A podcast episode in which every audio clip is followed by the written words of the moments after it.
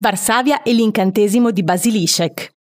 Varsavia è l'estesa capitale della Polonia, attraversata dal passato di storia turbolenta che si riflette nella sua architettura. Questa si fonda sulle chiese in stile gotico e i palazzi neoclassici, fino ad arrivare ai blocchi di epoca sovietica e quindi ai grattacieli moderni. Vi raccontiamo una storia. Tanto tempo fa, nella vecchia città di Varsavia, viveva un fabbro con i suoi due figli. Un giorno i bambini chiesero al loro padre di andare a fare una passeggiata al mercato. Il loro babbo acconsentì, pregandoli di rientrare a casa prima del tramonto.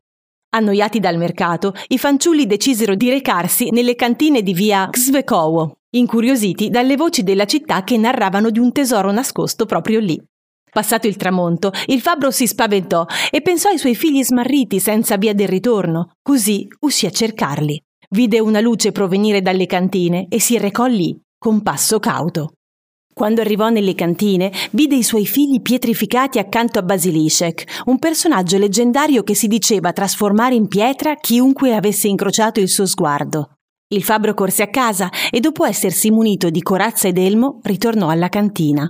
Quando Basilishek lanciò il suo sguardo malefico, il fabbro si protesse con le sue armi. Basilishek vide il suo riflesso nella corazza e rimase pietrificato. L'incantesimo fatto da Basilishek sui bambini si sciolse e loro corsero ad abbracciare il Salvatore, il loro amato papà. La città vecchia di Varsavia è stata ricostruita dopo la seconda guerra mondiale, quindi non ci dovrebbero essere più rischi di incontrare Basilishek.